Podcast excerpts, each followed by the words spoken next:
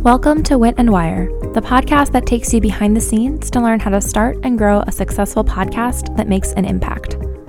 I'm your host, Melissa Guller, and in each episode of Wit and Wire, I invite fellow podcasters and industry experts to share their diverse stories and strategies to help podcasters of all experience levels. Today, I'm here with fellow podcaster Katrina Ubel. Katrina is a master certified life and weight loss coach and host of the popular podcast Weight Loss for Busy Physicians. After completing her pediatric residency at Children's Hospital, Wisconsin, Dr. Ubel worked in a private pediatric practice for 10 years, during which time she lost 45 pounds in 12 months without surgery, pills, unhealthy crash diets, or fitness apps. Now, Katrina leverages her experience as a pediatrician and as a mother to help other busy doctors prioritize their health and achieve permanent weight loss. Katrina's work has been featured in notable outlets like NPR and on several industry podcasts like The Doctor's Life with Diane Ansari Wynn, MD, and The Science of Self Help with Dr. Jennifer Greer. So, Katrina, welcome to the podcast. Thank you so much. I'm so glad to be here. Yes, I am so curious to learn more about you and your show. So, I think I'd first like to ask at what point in your career did you decide to start a podcast? Okay, I used to work as a pediatrician. For 10 years, I worked in a private practice as a pediatrician. And then I left my practice to become a life and weight loss coach. And so it was, and I should just back up and say that I never really had like the reluctant entrepreneur in the sense that I was never someone who always had this dream of having their own business or putting myself out there in any way publicly or anything like that. I really just fell into it. I found the help that I really needed for the weight struggles that I had as a busy practicing doctor. And once I figured it out, I was like, wait a minute, I think there's a lot of other people who might want this information. Actually, I didn't even think a lot of other people. I thought there might be a few other people who might want this information. That was my initial thought. And so I thought, you know what? Maybe I will give this business thing a try. Why not? Something new and different. And so I left my practice and I started blogging, got a website up, figured out, started practicing coaching doctors. I found some people through Facebook and things like that. But it became clear to me that if I really knew who my ideal client was, like who was I really trying to attract, she was not reading blogs. These were busy doctors who were not spending time reading anything, probably, let alone my blog. So I blogged for a few months, but I knew I think I probably am going to need to do a podcast. First of all, because I really enjoyed listening to podcasts and I knew how it was such a great way to get information that I really wanted while I was doing other things. So while I was driving, if I was running errands, I had a very short commute. So commute wasn't a big deal for me, but I know that a lot for a lot of doctors it is when I was cleaning up around the house or folding laundry or organizing the attic or things like that. I would get through so many podcasts and I thought I just have this hunch that my people are really going to like that. But I have to tell you, I was really reluctant to start a podcast for a few reasons. One was that somehow I had it in my mind that I would have to do all of it myself. Like I kept thinking I could do it, but then I, so and so, she edits her own podcast. Then I have to figure out all the editing. That's going to take a long time. I had my kids were quite little at the time. When am I going to do this? So I kept putting it off and putting it off. Then what actually ended up happening was the reason I, I really moved forward with it was that my mentor has a very successful podcast and she put out to all of us coaches hey if you record about a 15 20 minute little segment teaching my audience something really interesting then i will tack that on to the end of my podcast. And so you can submit that and she gave us the submission criteria and all the hoops we had to jump through to get it ready.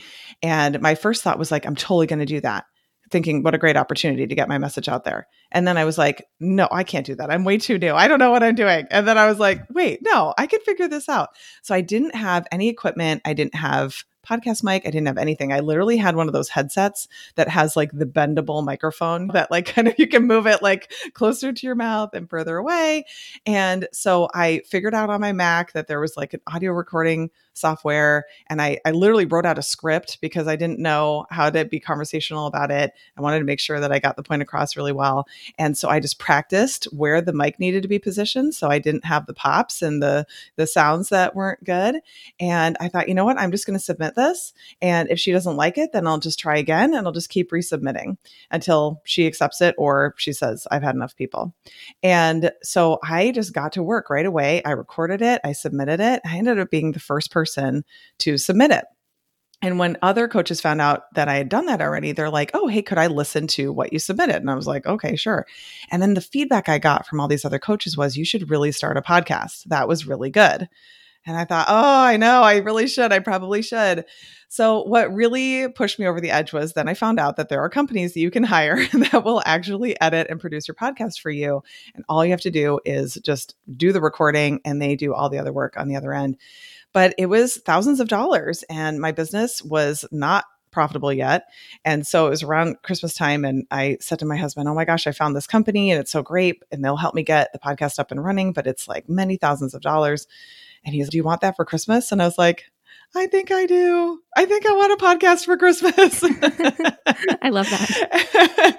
and so that's what I got for Christmas that year. And so that package that I bought helped me to work with somebody on their team to choose the music and really get it all dialed in. And they produced the first three episodes. So they got it up and running. And I knew because I was working with someone else and they had deadlines and things like that, I would stop procrastinating. I would actually get it up there.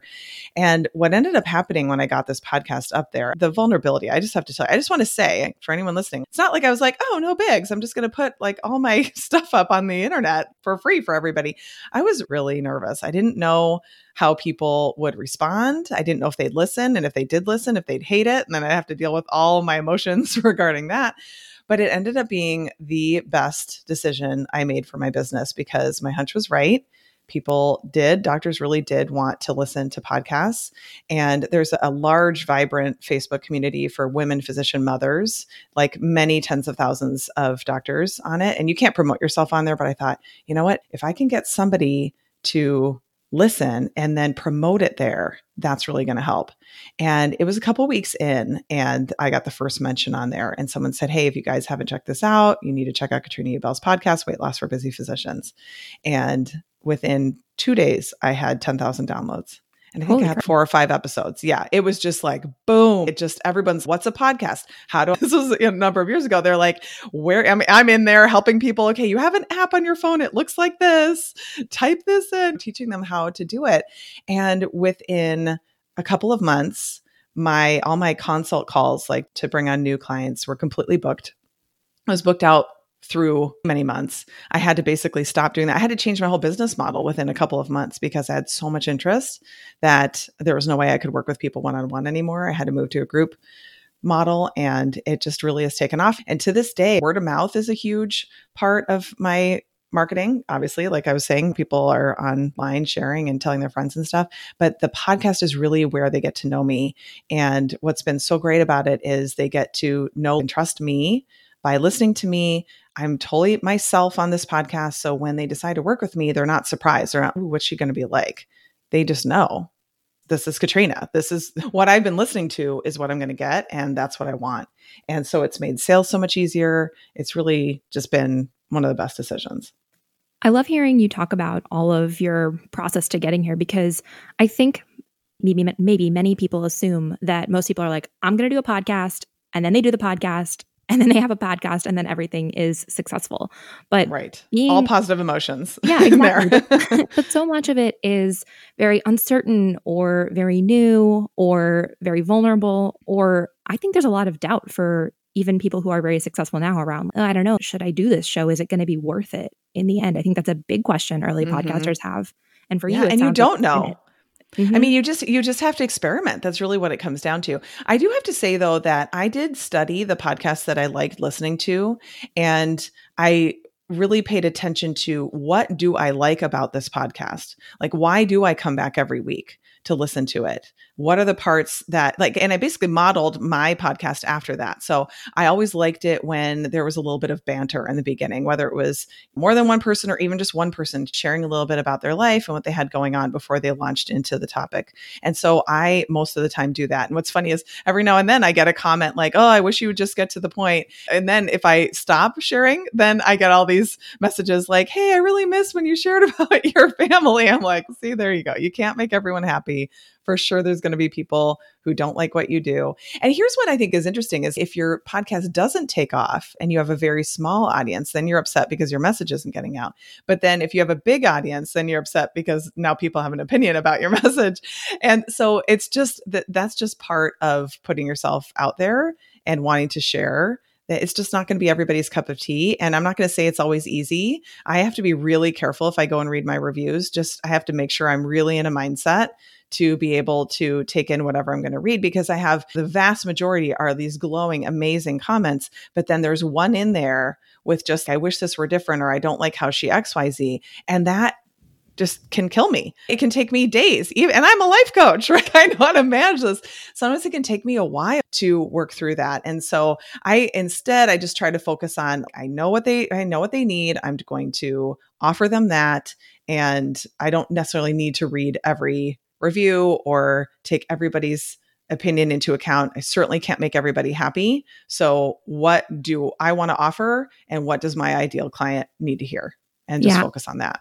I'm glad you brought that up. The you can't make everyone happy with podcasting. And like you said, the more successful you get, the more people who might be unhappy or might leave those reviews or tell you to do things differently. But I think you got to just take it all with a grain of salt. There are helpful pieces of advice out there and helpful feedback from listeners for sure. But mm-hmm. people will always just want whatever it is you're not doing. And then, like you said, you'll exactly. stop doing it and they'll be like, oh no, I loved it. And I think right. the, the unhappy people are often the loudest and we hear them over all the yes. good and over everyone else. And often people who are happy don't say anything. So that's tough too. Exactly. I think about that. How many podcasts have I listened to that I absolutely love and I tell everyone I know about and I don't leave a review? Like it's i often think like when you go on amazon and you read the reviews for something and then there's people complaining and you do filter it that little grain of salt kind of thing of okay this person just seems to really like to complain and this is like a platform or yelp or something like that. Is it really that bad? Is it really as bad as they're saying? We have to see. But i think when it comes down to it being about you then it's just natural for our brains to want to avoid rejection and to want to feel accepted and things like that. So just because even if you have like a shame fest or a rejection fest or like something like that, it doesn't mean you should stop. I like to try to remind myself like what are they saying that is true? and what do I agree with? Because sometimes they really, like you said, have some good feedback. It's, hey, this would be better, or that would be better. I'm like, yeah, you're probably right okay, good to know. Thanks for telling me instead of taking it so personally. Mm-hmm. Now, I also want to talk about speaking of not being for everyone or not making everyone happy, you have a very niche audience that is very much not for everyone. So, can you tell us more mm-hmm. about who they are and what made you decide to have that really niche audience? Yeah. Like I said, I knew nothing about business. And so the little bit of business training that I got, like I always say, I was like, I didn't know zero about business. I was like a negative vacuum. It's like literally I knew nothing at all. And so the information that was offered to me that I got was you have to be successful, you have to really narrow it down. Like the classic, like if you're speaking to everybody, you're speaking to nobody. And I thought, oh, that makes sense. Even as a doctor, right? There are those GPs, like general practitioners out there, but for the most part, people have a specific group of people that they work with and, and they become experts in helping those people. I did children. And so that made sense to me. And I, I actually had all kinds of different ideas of things that I could do, but I ha- had figured this weight thing out. I was thinking, like, this is something that is something I've struggled with for a really long time. There's a lot of shame and humiliation that surrounds being an overweight doctor just because you're supposed to be this health expert and you're giving eating advice, nutrition advice, and things like that. Meanwhile, clearly, from the looks of you, you're not following that advice. There's more to it than just, oh, I don't know how to eat healthy. Like I knew how to eat healthy. I just didn't know why I couldn't do it consistently. And so I also, to be totally honest, I thought if I make a business around weight loss for doctors, then maybe I can really make sure that I don't gain this weight back. Cause that had been the problem for myself is like I had lost and gained 40 pounds so many times. Like I could get it off, but I could never keep it off. And I thought, well, if this becomes my work, then maybe that will really keep me accountable. And to be honest, it has.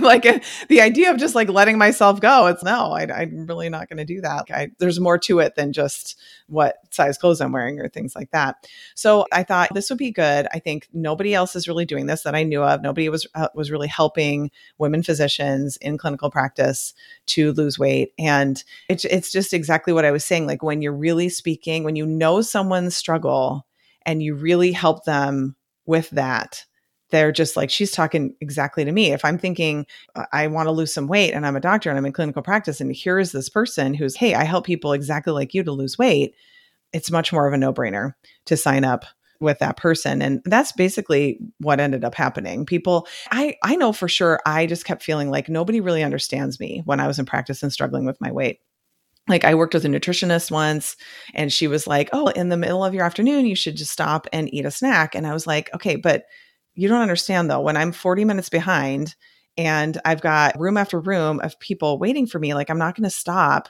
and eat something. Like I have to keep going. And she was like, You can do whatever you want to do. And she's totally right. I could have, but I wasn't going to do that. It just wasn't going to happen. There were too many inflexibilities baked into my day that it made following other people's plans really restrictive and difficult to keep up for the long run. And so what I focused on instead was what can I do? What am I willing to do? What will work with my schedule? And how can I you know continue with that and i just kept thinking like it should it doesn't have to be this hard i don't understand why it has to be so hard to lose weight and keep it off and it was because it was i was trying to fit someone else's plan into my unique life and so what i help all of these doctors to do is to work on a plan that will work if you're an you know surgeon and you're operating for 9 hours straight you're not going to scrub out to go eat something. Maybe you could but not consistently and you can't be guaranteed that you're going to be able to do that. So we create individual plans for everybody. They basically create it with my assistance and then because it's their plan and it works for them, they actually are more than willing to continue following it. And that's just like the food part of it. We, of course, super dig into why are we even overeating in the first place, which of course is our thoughts and our feelings that we don't want to feel. I always say what we eat and the weight loss part is like the least interesting part of what we do. And what we're mostly coaching on once we get all the food stuff dialed is why do I struggle in my marriage so much? Or I really hate my job and I don't know what to do because I have all this educational debt and I can't do something else right now, or things like that are really the root source of why they're eating more than they should and possibly drinking too much alcohol. Mm-hmm. I think even that phrase, like the root source of why people are doing these things, and going back to when you said you didn't feel understood by any of, the, of these other podcasts. I think a lot of people worry about the opposite. They worry that if they choose a really small audience, then their podcast has limited growth potential. But I think what I'm hearing you say, which I think is such great advice, is that don't be the everything for anyone podcast. But at the same time, a lot of those podcasts are not really serving anyone. And if you can find a specific person, like for you, it was female physicians, like they're not being served by any of those podcasts. And if you talk about what they need and have plans that are just for them, they're going to be such loyal fans and really want to listen to your podcast over any of those other podcasts.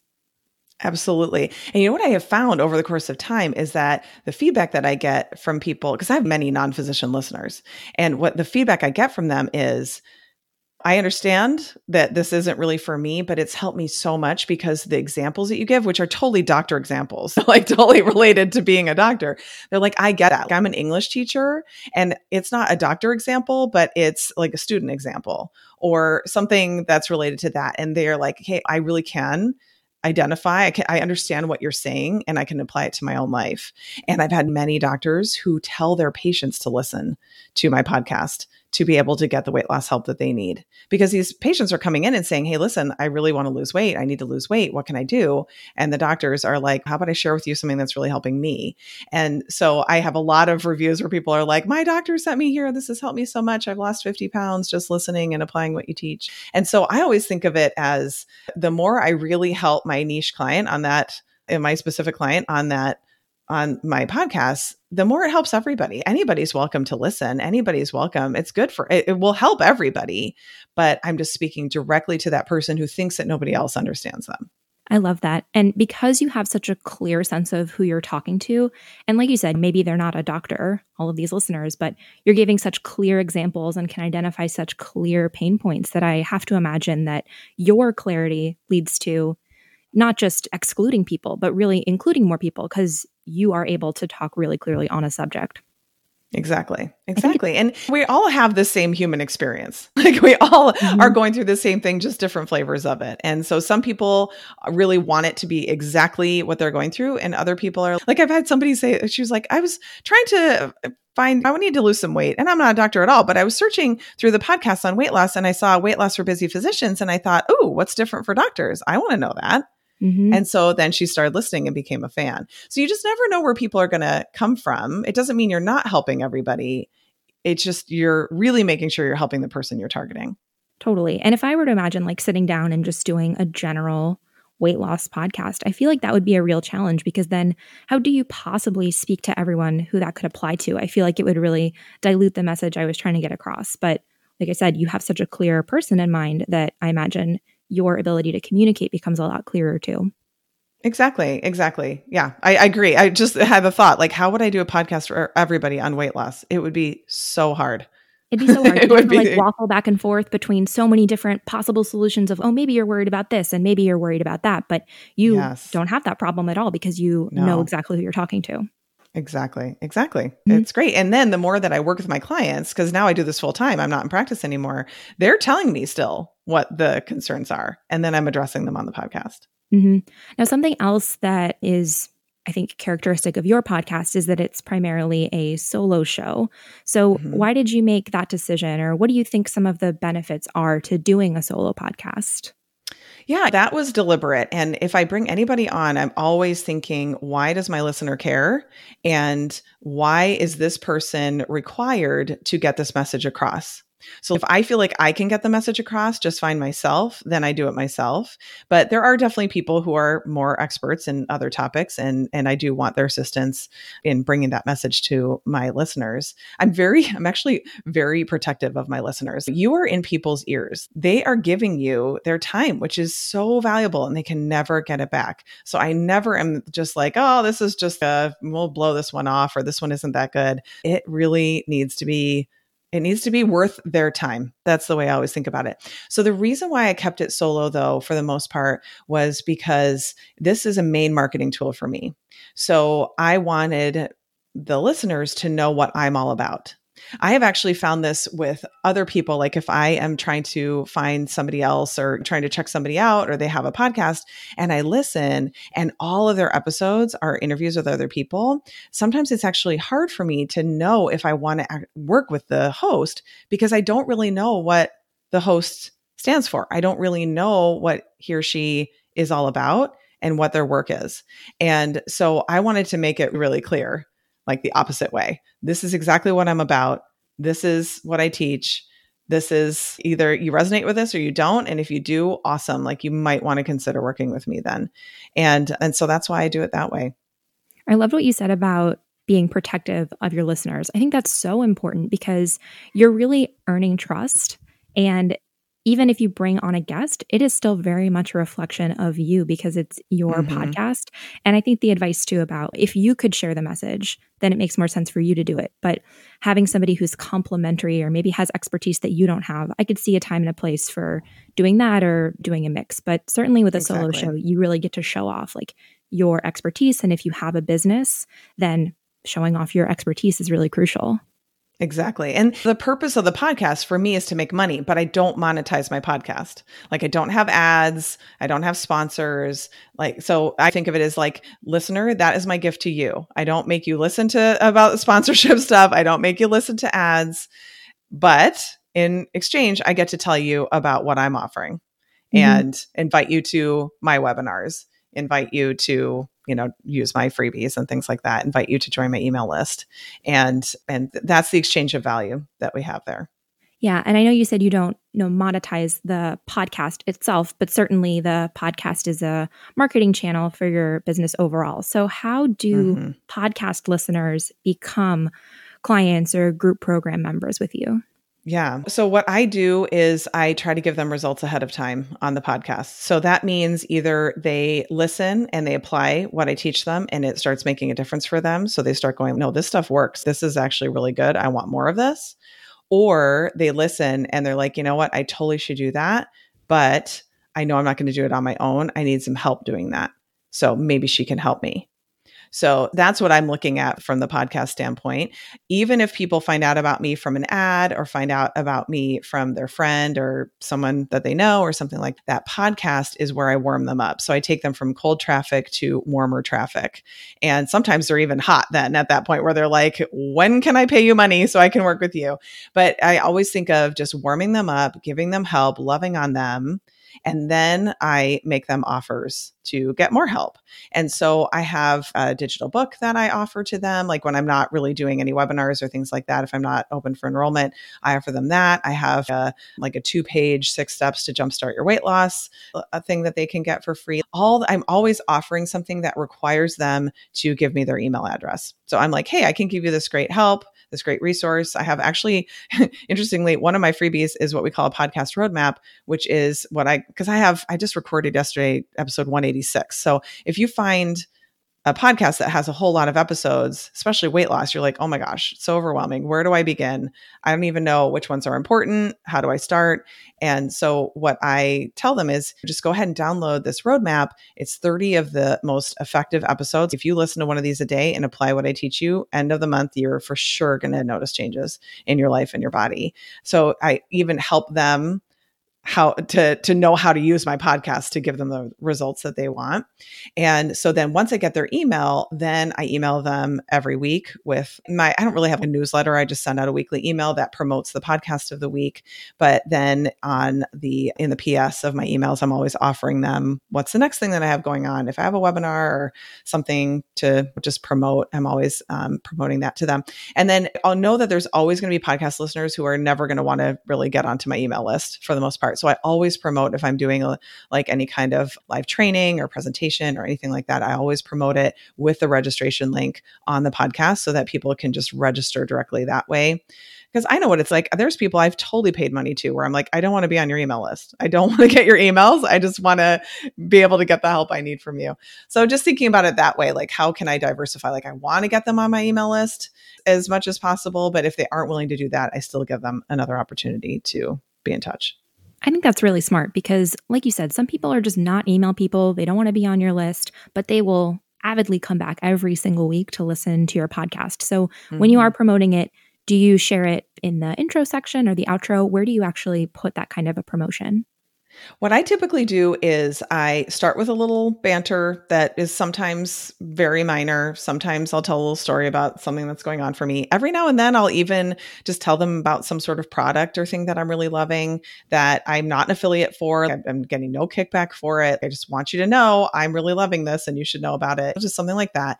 Then I go into whatever I want to promote to them because many people will not listen to the end of your podcast. And my episodes aren't typically that long. They're about 20, 25, maybe occasionally 30 minutes. But even so, it happens to everybody, right? Like you just, you have just, you know, three minutes left and you end up stopping because whatever.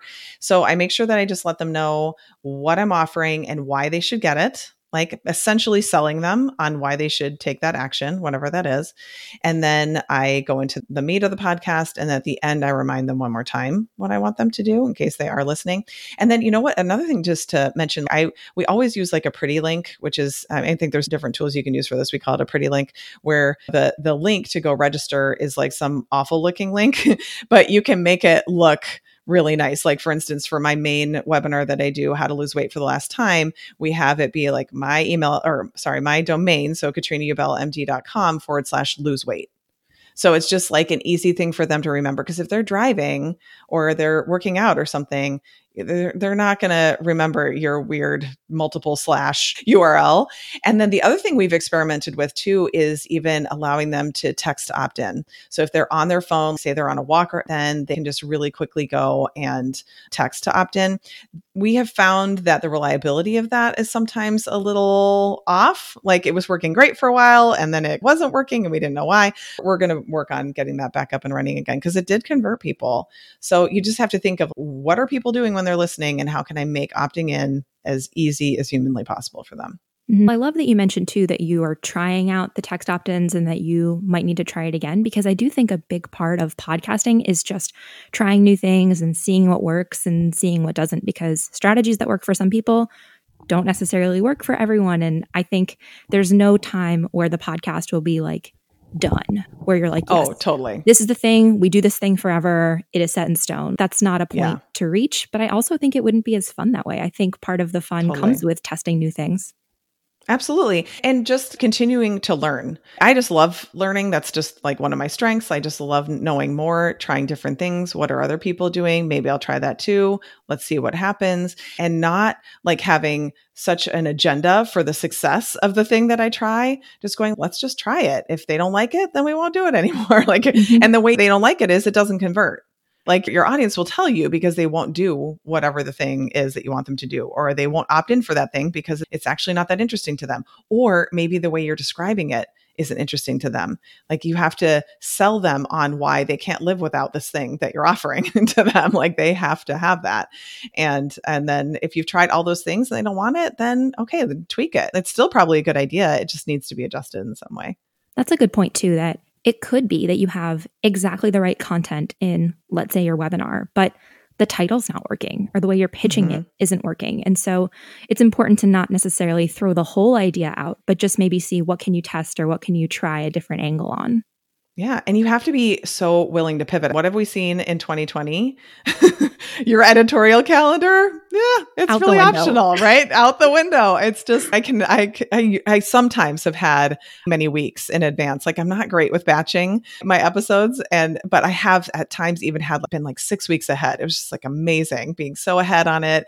And I wasn't as we all went into quarantine. And I was so grateful because I ended up not having to really trash any of my episodes. I amended them a little, but I didn't have to really start over and completely throw out things that I had already done. And then with the George Floyd murder and all the social justice things that were going on, that was another, that was like a, another kind of like record scratch. Hold on, okay, we can't talk about that this week. So, what are we going to do? What is in line with our values and what we offer our clients? What would actually help them? And then rushing to put that together. I was really proud of what we put together for that.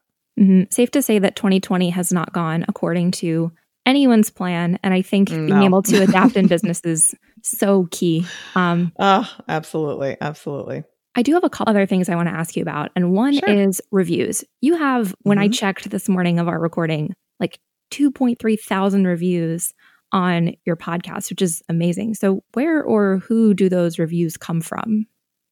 Yeah. Okay. So many of them are doctors and many of them are not. But I will tell you how I did this. and I can't guarantee that it'll work for you. But what I found was that people just the classic, you know, leave a review. Like people don't, right? They just don't. So this was, oh gosh, probably at least a year and a half ago, if not maybe two years ago, because my podcast is, I think it's two and a half years old now. I think I'm going to be at year three in January. And this is July as we're recording this for anyone who's listening um, in the future. And so what I saw was someone else whose podcast I listened to made it a, a big goal of hers to get a thousand reviews. It was a big push. She talked about it a lot on the podcast, like why it was important to her. She really asked people, like, really encouraged them strongly to leave a review, and it worked. She ended up getting her thousand reviews that she wanted. And I didn't do it actually for a while after that. But then I saw someone else that I know who I listened to her podcast, and she was pushing too. And I thought, you know what? Why not? Like, why not do it? So I thought, well, I'll just start small. I'll just say 500. Like, I, I want to get to 500 reviews. I don't exactly remember how many I had, maybe 150 or something at that point. And I thought, okay, 1,000 seems like a lot. Maybe that's a little greedy. Let's go for 500. And so what I did was I, at the beginning of every podcast, I just talked about, hey, you guys have this goal. I really want to get to 500 reviews. So if you could go there and do that, it'd be great. I told them specifically how to do it in the Apple Podcasts app, which I think probably if you listen to that now is not at all how you do it anymore because they feel like they're always changing it. But I told them specifically how to do it. And if they were a Droid user, that they could go uh, into iTunes on their computer to be able to leave a review. I told them how it would help. There were so many other doctors out there who needed this information. It would really help them. And I also read people's reviews. So I would go through the reviews and find some that were fun or interesting and share them on the podcast. So, like maybe one or two. And I did that for a while, like months. It did not happen like overnight. Oh my gosh, I just asked people for three weeks and suddenly I had 500 reviews. But I think what ended up happening is people got tired of me asking and they went in there and did it. and so I was willing to let people be tired of it. Like I have listened to other podcasts where they're like, I'm not going to keep bugging you because I hate it when people do that. And I'm like, but that's why you only have 75 reviews that's totally fine if you want to do that. But the, the reason why the reviews are important is because it's social proof, right? For anybody who's checking out your podcast, they're like, oh my gosh, 2,300 reviews. Holy moly. A lot of people listen to this thing so much that they're willing to leave a review. And when I do want to invite like a bigger name person onto my podcast, that shows them not only do I have X number of downloads every episode or in grand sum, but also I have engaged listeners and engaged listeners might go and buy their book that they're promoting or things like that. And so what ended up happening was I got to the 500 mark and I stopped asking, but people keep listening to those episodes and they keep leaving reviews. So I went from 500 to 2300 with doing nothing else. I haven't asked for anybody to leave a review in a very long time. Wow. But like you said, that's only after you put in the work and did this for months. So mm-hmm. I love this idea too of having a really specific number in mind, like not just for this, but for goal setting in general, having a really clear number, like 500 reviews, instead of just saying, Oh, I'd love it if you left a review. That's mm-hmm. such a mm-hmm. big difference. And so yes. I love this strategy. I was just like, I'm just going to persevere. Someday they're going to leave that many. And here's what's interesting. I had one review where the woman was like, I'm amending my review from five stars to two or three or whatever she made it. And she was like, she, she will not stop asking for the, these reviews. Like, totally was like trashing me about asking for that. And I was just like, okay. She said in there that she wasn't a doctor. And I was like, so I'm not really interested in what you have to say. I am, but not really. Right. But I also was like, it's fair. And also, there's a button on your app that lets you fast forward 30 seconds. And if you don't want to hear me, I didn't respond to that. I didn't say this, but this is what I was thinking. You also don't have to listen to that. If someone doesn't want to listen to you doing your promo thing, they can just fast forward. I do it all the time when there's ads in podcasts. Like it's totally okay for people to do that. And your average listener is going to figure that out. If they don't want to listen, then they'll just fast forward. And that's totally cool. Yeah. In general, I think if people are your people and they're for you, they will listen, they will stick around. And if people are not, then they don't have to. They can right. choose to leave. No one is forcing them to listen to your podcast. Exactly. Mm-hmm. As we start to wrap up, I'm curious are there other strategies that you think would help other podcasts that maybe we haven't talked about yet when it comes to either production or marketing or just any of the above? Yeah, I have a, a, few tips, like just things that I've noticed, because I feel like there, there were plenty of podcasts when I started mine, but there's so many more now. And what a couple things um, that I notice new podcasters sometimes doing is that they just rush to get it going and think like I'm just still sorting myself out and what my message is as I'm going. I do not think that's a good idea. I really do think that it's much better for you to get really clear on what your message is. If you really like first, if you really wanted to start the podcast, then what I suggest is while you're sorting yourself out, you have one podcast and once you feel like you're dialed in on what your message is, then start a new one. Like just start from scratch again because what people will do is they will go to your first couple of episodes to find out who you are, what are you about, is this a fit for me? Do I want to give you my time and my attention? And if what you're talking about today is totally different than what you were talking about 6 months ago, it's people are going to be confused. Like it's it's not going to make sense to them. And again, when you have so many options, you're not going to want to go with a confusing option. You're going to want to go with the one that's really clear, that is going to help you, that's going to be worth your time. So I just think that you don't have to get stressed about it and don't let it paralyze you or stop you from doing anything. But I think sometimes the uh, people go into it without a lot of thought and it shows in the quality of what's being presented. I also think that if you're going to do a show with another person it sounds like oh my gosh we have the best conversations. We should just do a podcast. And sometimes you get people doing that and it again is are you what's happening here? Is this just we're letting you listen to our conversation or is there a point here like a little bit like what's in it for me as the listener.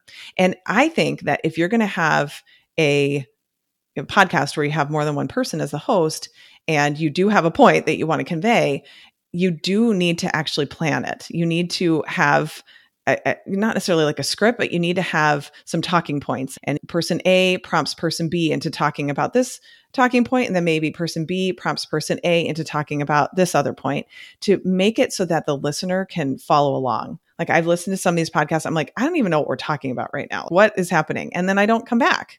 So it's, I think it's a little harder than people think to have more than one host consistently. I also think that you need to know who your listener is in terms of what kind of production quality are they wanting. One of the reasons why I was willing to spend thousands of dollars on a production company, I still have my podcast produced, meaning they edit it for me and they balance it all out and get out any any extraneous noise and things like that is because I knew that my ideal listener is busy and if the sound wasn't good or there was like some echo or something wasn't good, like literally I had one chance. She'd be like, This is a rinky dink show. No, I'm not putting my time and effort into this one. And I just knew that my audience would want a more professional feel. Now, I have a friend who is very successful podcaster, very successful multiple seven figure business, but she coaches moms who have lots of kids who are at home. So she records her podcast and her four year old walks in the room and she asks him in the middle of the podcast, Hey, can you sit down? Can you do, can you get settled with this thing or whatever? And it's so on brand for her. It totally makes sense. It would make zero sense for my podcast to have that in there. My kids all know, listen, I'm recording. You need to be silent. Like the dog is situated, like we've got the whole thing going on because my listener wants something else. So just think about who your listener is and what's going to be okay with them. And then you can because you could totally do your podcast yourself. Just make sure that for your listener, a self-produced podcast is going to be something that they're okay with. Mm-hmm. This is all such great advice. And to me, the thing that seems to tie all of it together is just having total clarity on who you are and who you're for. Because otherwise, yeah. it's going to take a lot of undoing, possibly later, when just yeah. sitting down and getting clear on that up front would save you a lot of time, heartache, money, probably mm-hmm. all the above. I have friends who are successful business owners who have literally burnt their podcast to the ground, like 100 episodes, many reviews, completely didn't even just stop adding to it. They literally took it down. They took it away and started fresh because their message had evolved and this was the message that they wanted out in the world. If someone's going to check them out, it needed to be this message. And that is not easy. I tell you what, that is like, that's painful to take all that work and literally just put it in the garbage. But that's, that is the price that you pay if you're not sure or clear in the beginning. Mm-hmm. I really admire that. And I also appreciate hearing that sometimes podcasts, even podcasts with 100 episodes that probably served listeners and the host at the time, don't necessarily have to be a forever. Like it's okay if two or three years later, your life or business pivot and maybe your podcast needs a new life or maybe it doesn't continue into infinity and beyond. But I think just having awareness around that and knowing that maybe things need to change is really important. Exactly. It takes a lot of guts to do that. Mm-hmm. Like you said, the, those that did it, that I know who have done it, it, it hurt. they weren't happy about it. But the benefits that they have gotten since doing that have made it worth it 10 times over. Mm-hmm. Makes sense. As we start to wrap up here, what are you working on now or up to next that you're most excited about? Yeah, I, I, have my group programs, Weight Loss for Doctors Only, and we have a continuation program that is so great with community, which is exactly what doctors need right now in the land of COVID and all things pandemic. But I also am in the process of working on a book that will be for sale for everybody and can help everybody. So I'm excited about that as well. Very cool. When is the book coming out? To be determined. okay. We'll just say in the future. In the future, exactly. in the future, when it comes out, or even now, where can listeners connect with you or stay in touch? So, my podcast is called Weight Loss for Busy Physicians. You do not have to be a doctor to listen. so, you can check me out there for sure. On Instagram, I'm at Coach Katrina Ubel MD. That's a great place to check me out as well. And then also, you can find all those freebies that I was talking about, all those free resources that can help anybody on my website, katrinaubelmd.com. And um, there's a resources page there, and you can opt into anything you'd like. Perfect. I'll make sure there are links to everything in the show notes. And I just want to say, Katrina, this has been such a wealth of information. I feel like I could have taken a whole page of notes and did, in fact, take several notes while we were talking. And I hope that listeners did too. So thank you again for joining. Thank you so much for having me. I appreciate it.